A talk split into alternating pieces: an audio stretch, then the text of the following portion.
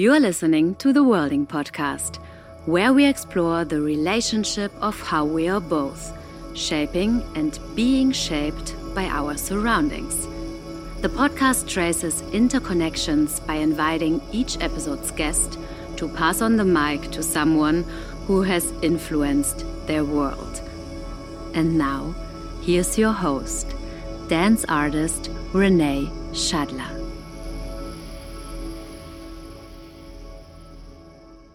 Welcome to the Worlding Podcast, where today we complete our first series with my guest, Erwan Roussel, who was recommended by Benny Nemer, who we spoke with last week about kinship and queer family structures.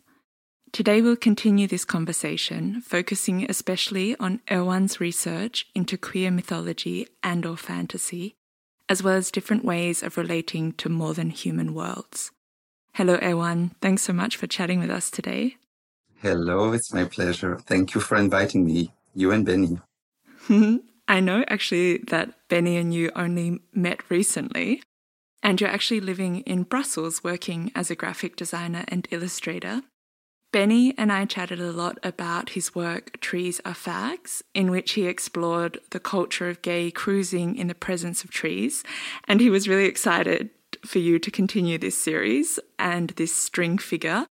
So I wondered if you could let us know how the two of you met.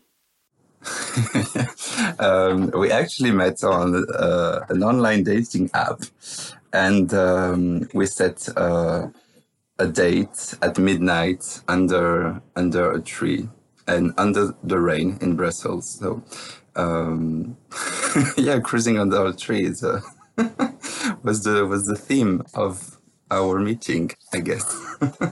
I find that so wild that you met recently and now you're on the Worlding podcast. Yeah, I was very surprised that he invited me. Well, I actually also met you virtually through your Instagram account. Benny sent me your account, and I can highly recommend listeners also follow you at Pharamique, P H A R A M I Q U E, because I found your aesthetic actually to be very luscious and full of energy, and definitely queer, with pictures of you with colourful gems on your faces and friends in forests, and also lots of ancient imagery with urns and different hand symbols. I wondered if you could tell us a little bit about how you created your artistic aesthetic and especially this word fantasy and mythology. Like it's very open and exuberant, so I'd love to hear more about it. Yeah, actually, my Instagram account to me is just a way to to try things, and it's almost like a, a sketchbook of aesthetic researches and I try to connect the the very um, social media standards of selfies and uh, image of ourselves and I try to connect it with the queer fantasy that I have which is rooted in a lot of different things in legends in antiquity in yeah how can I shapeshift myself how can I change form so the Instagram account is kind of a, a sketchbook for that. And this is where I start to explore the queer mythology and the queer fantasy.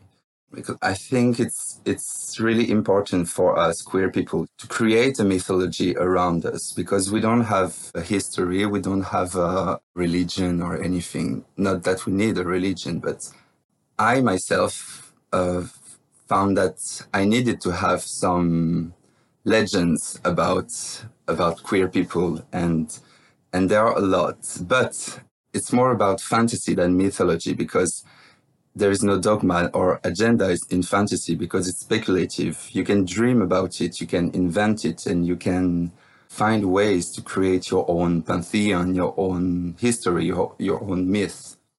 Mm, yeah i love that this openness in the practice. It's interesting, like hearing you speak and reflecting on different religions, especially connecting to the Christian religion, as that's what I grew up with. It really has these binaries, especially with Adam and Eve and good and evil. And I know even some pagan religions have mm-hmm. these symbols also with this binary of the sun and the moon or god and goddesses. How do you queer them and entangle them in this really magical way that you do through your work?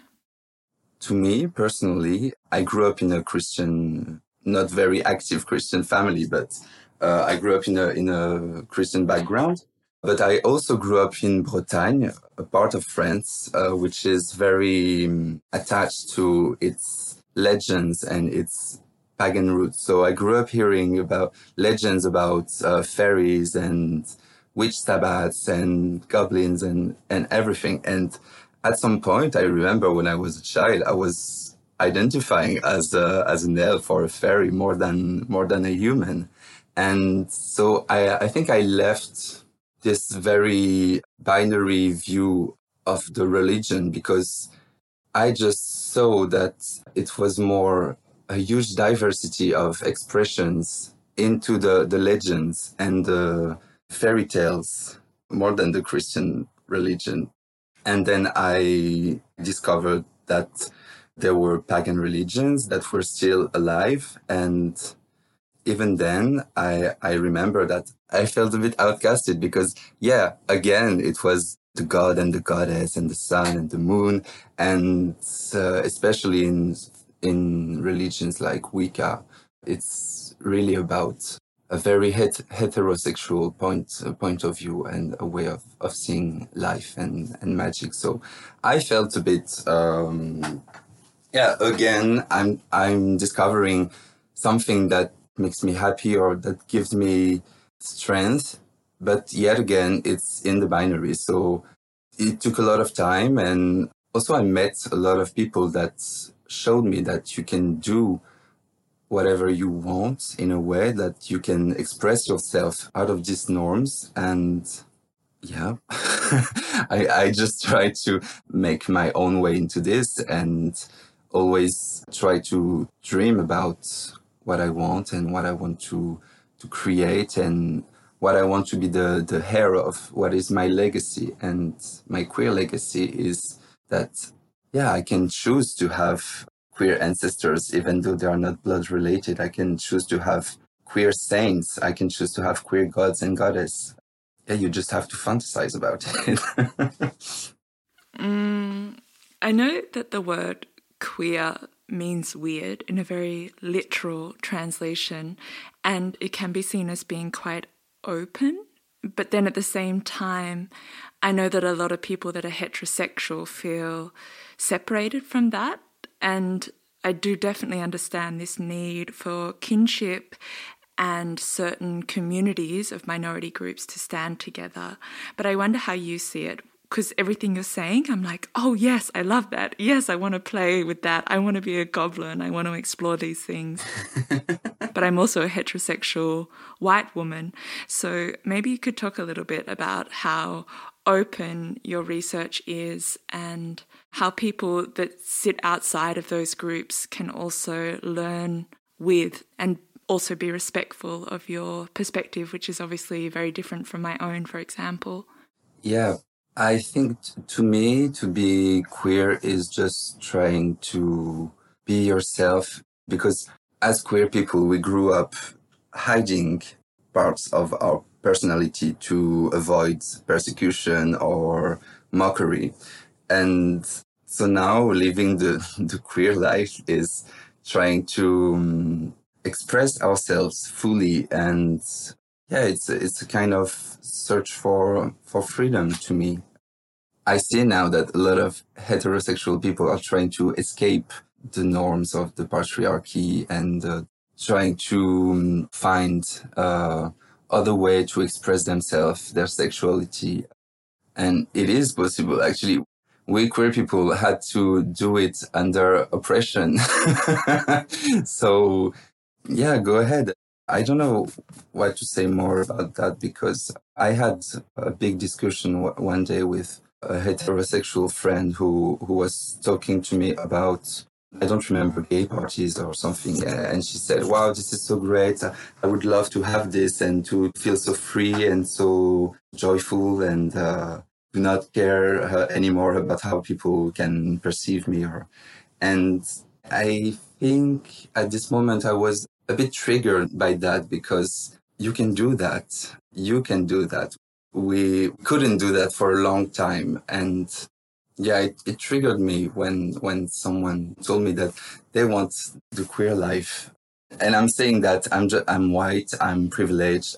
So I just suffer from homophobia and and still I can wear I can't wear skirts in the street without uh, being called names and well I, I, think sorry we, we are disgracing a bit. No I think it's it's nice to stay on the topic because there is definitely a form of respect for different minority groups that you don't want to appropriate a culture. And then at the same time it's true there is a privilege in that I'm not a victim of homophobia, so go for it, you know? So I think there is definitely this fine line that is being navigated. So it's nice to dwell on it for a little bit. And also nice that you're so open in saying, come with, you know, we embrace different bodies, we embrace different sexual preferences and different ways of kinship in that way and coming together. So, yeah, I really appreciate that. I also saw on your Instagram account, I feel like a real stalker, these uh, talismanic clothing items that you're designing at the moment, and especially these T shaped cotton dresses. I notice they kind of come to around the knee for people that haven't seen them, and they've got these short sleeves, and you're decorating them with all of these symbols. And I was really interested in how this came about again, like a manifestation of this very luscious and joyful aesthetic. Yeah, this is the project I'm working on these days, and I don't know why I really wanted to to to make this this talismanic clothes. Talismanic clothing is is widespread in a lot of religious practices, especially in the Islamic world, but you can find it everywhere. So it's a piece of clothing that you wear that is supposed to bring you a kind of power or uh, like protecting you or making you go invisible or align yourself with a saint or a deity or or something like this. And I really wanted to explore that on a queer mythology perspective. So I, I designed this gender neutral uh, vest in linen very, very simple cuts. And I drew on them. So for now, I have three different vests. For example, one is about shape shifting and eroticism. So you have drawings of body parts transforming into plants or animals, and you have cute sex scenes turning into something else, people turning into birds or uh, penises turning into fruits. So yeah, it, it, was a very joyful work to imagine, to, to go beyond the, the limits of our bodies and just to imagine what uh, making love would be if our bodies were more than human bodies. And there is another one, which is the, the sadness vest. And this one is a bit different. It's, this one is not joyful. it's the representation of how sadness feels to me. And I almost try to make it into um, an entity. Yeah, sadness as an entity that I can almost worship because yeah, sadness is a very important part of who I am. I've always been a very sad person and I wanted to have this cloth that represents sadness and that I can wear when I want to express this sadness. And yeah, it's almost about blessing this sadness, representing it and wear it like to align myself to the saint sadness. to carry on these thoughts of this transformation in and out of different entities. So the penis becoming an animal and then the plant becoming a hand or these morphing in and out of different bodies, I think really also winds back to worlding and this practice of shaping and being shaped by our surroundings, and especially this reciprocal relationship. I find it very beautiful that it's not the human in a way colonizing the other entity and deciding how it thinks in this way mm-hmm. that we often think about anthropomorphism as being quite violent in, okay, the tree feels sad when I cut it, for example. Like, I don't know how the tree feels. I can imagine and I can sympathize, but it is very much this alignment practice of how do I give space to something else and allow it to also inform me and perhaps share with me in some way its plant like qualities or plant like sensations, which could be very different to this human realm. Yeah. So I find that very interesting with these vests, how they're not one directional. It sounds very organic in that way, that it's kind of weaving back onto your body and then extending out to something else, which then is coming back in. How does it feel when you wear the vest? Do you almost have this bodily sensation of things moving in and out around these emotions? Well, for now, I haven't worn them because they are still in progress, but drawing on them really was a very emotional process. Uh, especially the, the, the sadness one. It was, uh, oof. I went to a very, very deep state of self reflection and also for the transformation and the lustful one it was very, very, um, ah, what's the word for that? I have my uh, English dictionary. oh, that's wonderful. No, I so appreciate you doing the podcast in English. I understand it's very different to French. So, yeah. it's okay.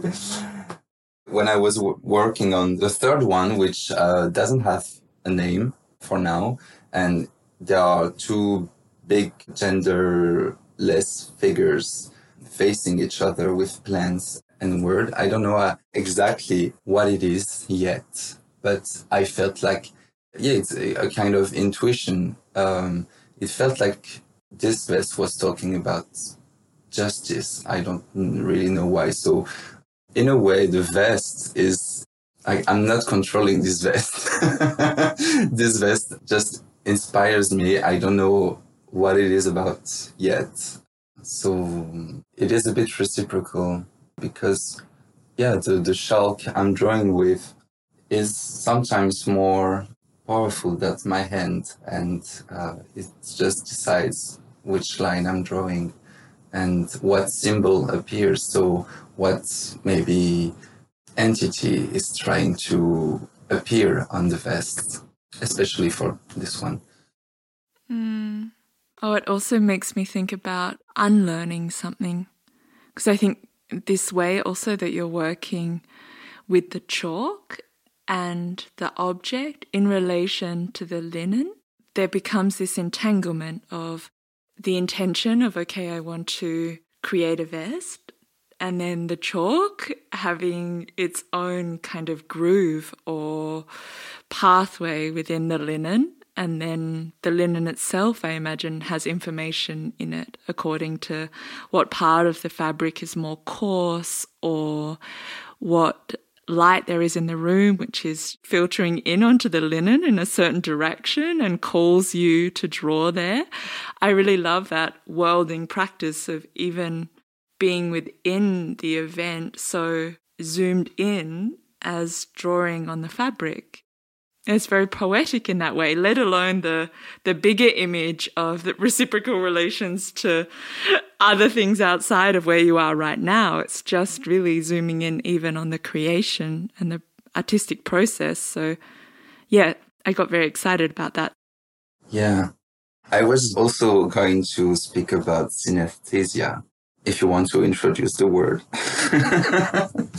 um, because uh, I feel like synesthesia is a big tool for, for me as a, as an artist. So synesthesia is a neurological processes that makes your mind associates uh, a perception with another. For example, color, you will associate a color with a scent, or you will associate a shape with a temperature or anything. And this, this is a thing that our brain does all the time. But this is something that I really enjoy to, to work on. And for example, for the, the sadness vest, uh, it is really a representation of what I see when I feel sadness or how I feel in my body. And it really helped me first to give a shape and to give colors to a feeling in this specific work. But I think it's, it's also helping me when I, I want to create those queer mythologies and these queer fantasies because when I'm talking about mythology or or fantasy, uh, it's not always about a person or a god or uh, a very human-like entity. It can also be about an emotion, about uh, about a plant, an animal, or an element. And when I try to work with an element and to align myself to it, synesthesia helps me to give it a shape, to give it a name, a color, or something I can work with, something that is tangible, if you know what I mean. Totally. I think to continue that thought, I just want to share the root word from synesthesia because I think it's really interesting also in terms of entanglement and worlding and being part of and within our surroundings and in dialogue with different entities because synesthesia comes from the Greek words meaning synth, which is together, and esthesia. I'm also stumbling over English. esthesia, which means perception. So there is this together perception of coming in and out of one another. So I think that's a really beautiful proposition. And as part of this podcast, there is this together perception, if you would like, of inviting listeners to experience the research of guests in an embodied way. So I'm a choreographer and I'm very interested in thinking through the body and experience based learning.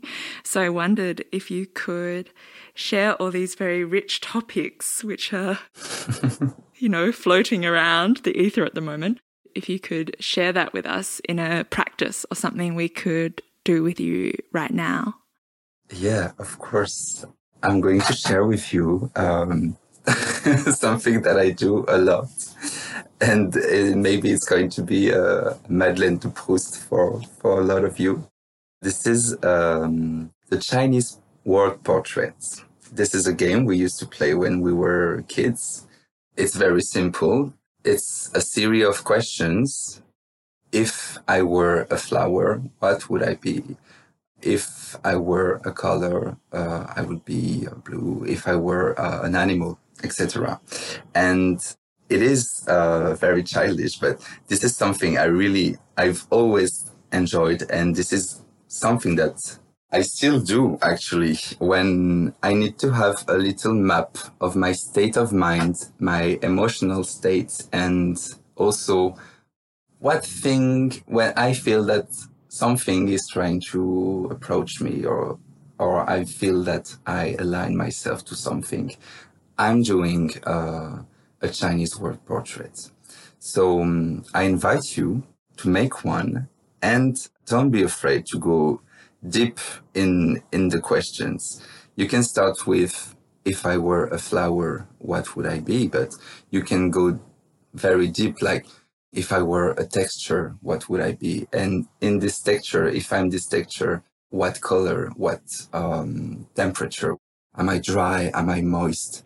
You can go very, very deep. And uh, this is really, really, really interesting. And also, based on the answers, ask yourself, why? For example, why do I feel like a sponge?